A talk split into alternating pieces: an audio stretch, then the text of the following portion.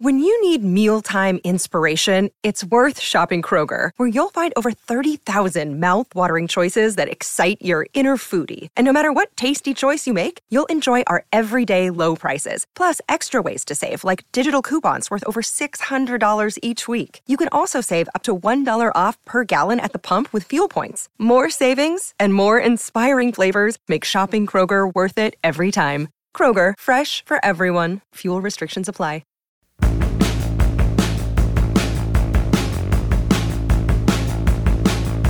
Hello, everyone. I am Matt Williamson.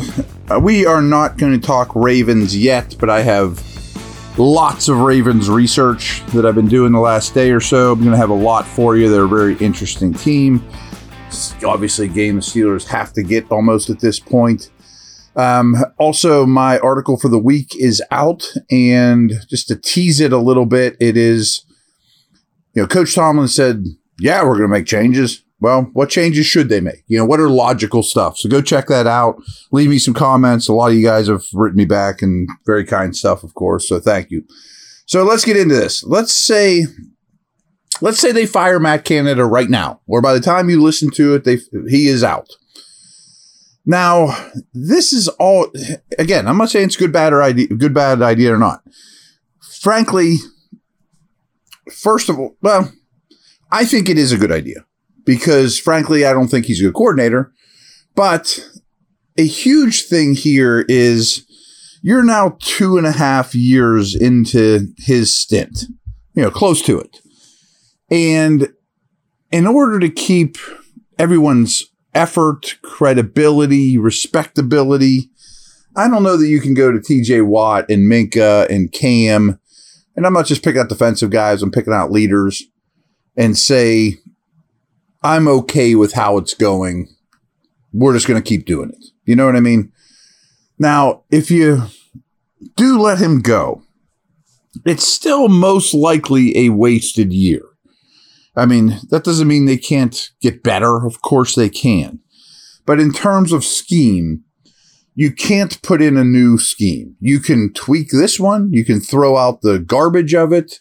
You can enhance what's good but you're not going to implement an entirely new scheme. You know, I mean, that's just the way it works. And is there really a great candidate in house to right the ship? It's probably just addition by subtraction in terms of morale, changing things up, getting less predictable, changing your tendencies. But if you listen to me over the off season, my big thing at the time, and I think it's coming true, is the real sin, flaw, whatever you want to say here in this whole process, isn't necessarily bringing Canada back. I wouldn't have. I'm on record of saying that in the offseason. Now, first off, 32 teams in the league, 16 of them changed their offensive play caller this offseason. Scoring's down. Most teams aren't happy about it. Big changes across the league. The Steelers didn't, you know, keep Kenny as comfortable as possible. We know all the reasons. But here's what I said in the offseason. If you're going to bring him back, which I understood but didn't condone, what you have to do is bring in, and I'm just making this title up, call him whatever you want, an offensive senior assistant. Sort of like Flores last year, but more so the grizzled old coach that's been around the block that he's not in charge of the running backs. He's not in charge of the tight ends. He's just a senior assistant or assistant head coach. Call him whatever you want. There's plenty of those guys that were available, you know, that you could have in the room influencing, kind of peeking over his shoulder too. But it's a fallback plan. If you get to this point, you can hand it to somebody that has done a lot of play calling or whatever. They didn't do that. And that to me is a problem. So now to Kenny Pickett. Let's assume calling this a wasted year is too rough. You know, it's only October 3rd, you know, or you know, it's it's only four games into a 17 game season. The season is not wasted. But next year is year three of Kenny Pickett's contract. And that leaves you one more year of window of a cheap deal. these things happen very quick, folks. And it also only leaves you after this year one season to figure out if you're going to pick up his fifth year option or not. You know, like you have to make these decisions going into year four. 2024 is year three. You know, these things, ha- like having a good rookie contract quarterback is a tremendous asset in this league. But if you squander a year or two of it, before you know, that asset's gone. So you have to think in that manner. And that is, you know, do you pick up the fifth year option? Do you draft one this year? Do you draft one next year? Do you go sign Kirk Cousins? You know what I mean? Like, you can't just sit on your hands and you have to find out this information. I'm still a Pickett believer, but you can't have this product out there for the next two or three years and be cool with it. You know, and it's just how the world works. Now, another Pickett note he doesn't look like he trusts what the coaching staff is giving him. He doesn't look like he feels prepared. He doesn't look like if he is buying into what they're selling him. And what I've said a couple times is even if it's a good scheme, which frankly I don't think it really is, but if you don't buy into it, it doesn't matter if it's the best scheme in the world. And if it isn't taught properly, which I don't know if it is or not. I mean, none of us know what kind of teacher, you know, we, might know some of the curriculum, but we don't know what kind of teacher Canada, the quarterback coach, the offensive staff, Tomlin for that matter. I get the hunch Tomlin's a pretty good teacher over history. But how are you selling your product, teaching your product? You know, that's a big thing to me. So that's my notes on that. Uh, go check out my article. It's not about Canada and whatnot. It's about whether things, personnel moves you could do. Um, here's a couple other nuggets. By losing that game, they lost an eight percent an eight percentage of their chance to go to the playoffs. And they're now at like 31 percent percent chance to make the playoffs. Predictability. AFC game, what the rest of the league did, et cetera, et cetera. And that's on exact science. These are mathematician prognosticators, you know, but right now they're at about 31% chance to get to the postseason. Um, in week four, Stroud had the seventh best total EPA amongst all quarterbacks in the league against the Steelers. You know, his entire game, not per play, what he brought to the table for the whole game was seventh best among all quarterbacks in the league in week four.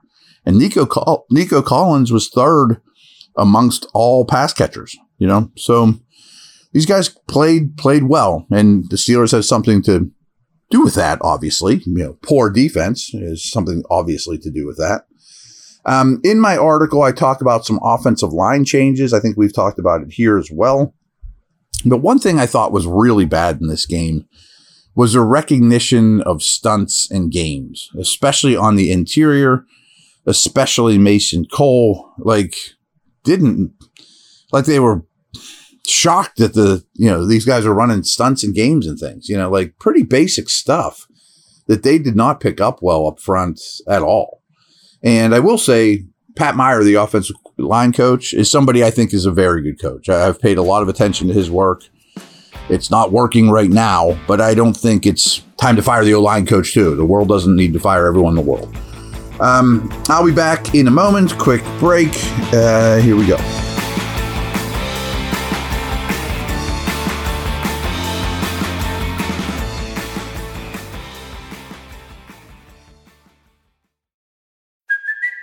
It's Kaley Cuoco for Priceline. Ready to go to your happy place for a happy price? Well, why didn't you say so? Just download the Priceline app right now and save up to 60% on hotels. So, whether it's Cousin Kevin's Kazoo concert in Kansas City, go Kevin, or Becky's Bachelorette Bash in Bermuda, you never have to miss a trip ever again. So, download the Priceline app today. Your savings are waiting. Go to your happy place for a happy price. Go to your happy price, Priceline.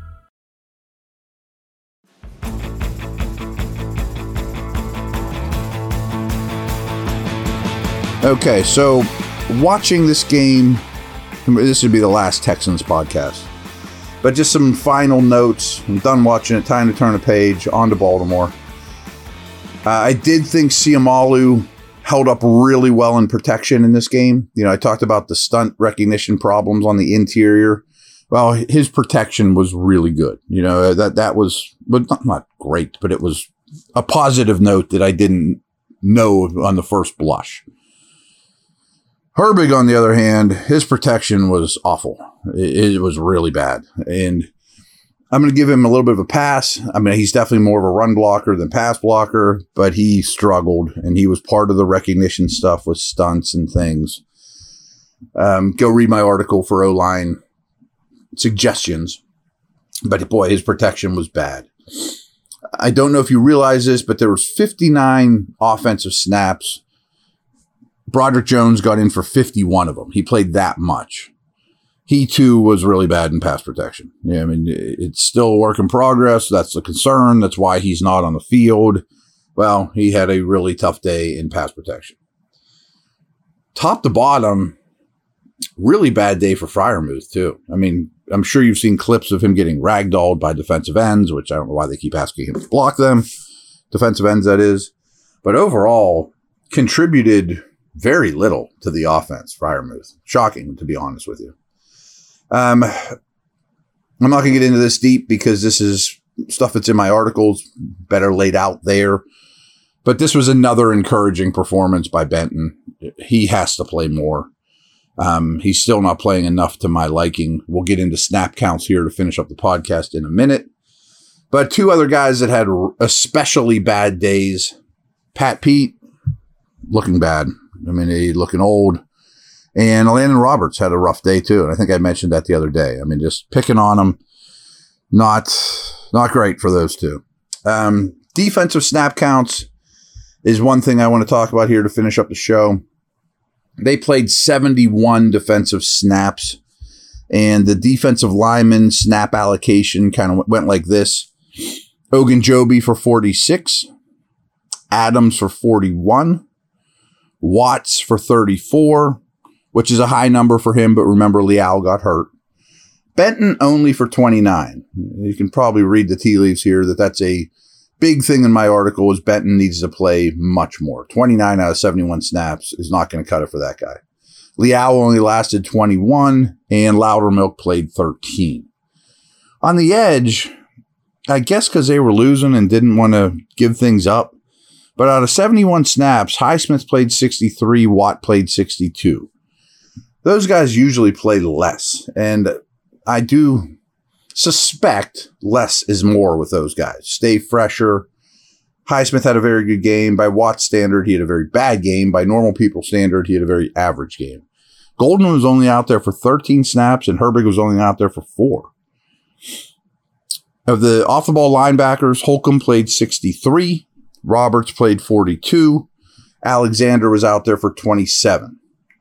The safeties, Minkah was out there for all 71. Neal was out there for 45, KZ for 34. I should probably know this off the top of my head, but I, I don't have a great reason why Neal was out snapping KZ. Is that a I to, I want to go back and look at that because I think that's been a trend for a couple games now. They're very different players. Neal's obviously better against the run. They do play some big nickel with the three of them out there, but KZ's the better player to me. Corners mentioned Peterson had a rough day. Him and Wallace played every snap. Not uncommon for outside corners. Sullivan played 21 out of 71. Porter only played 10. Again, reference my article for that. Mismentioned Peterson's not playing great. I think you know Wallace isn't playing great. Porter only got 10 snaps. Not enough. Not enough.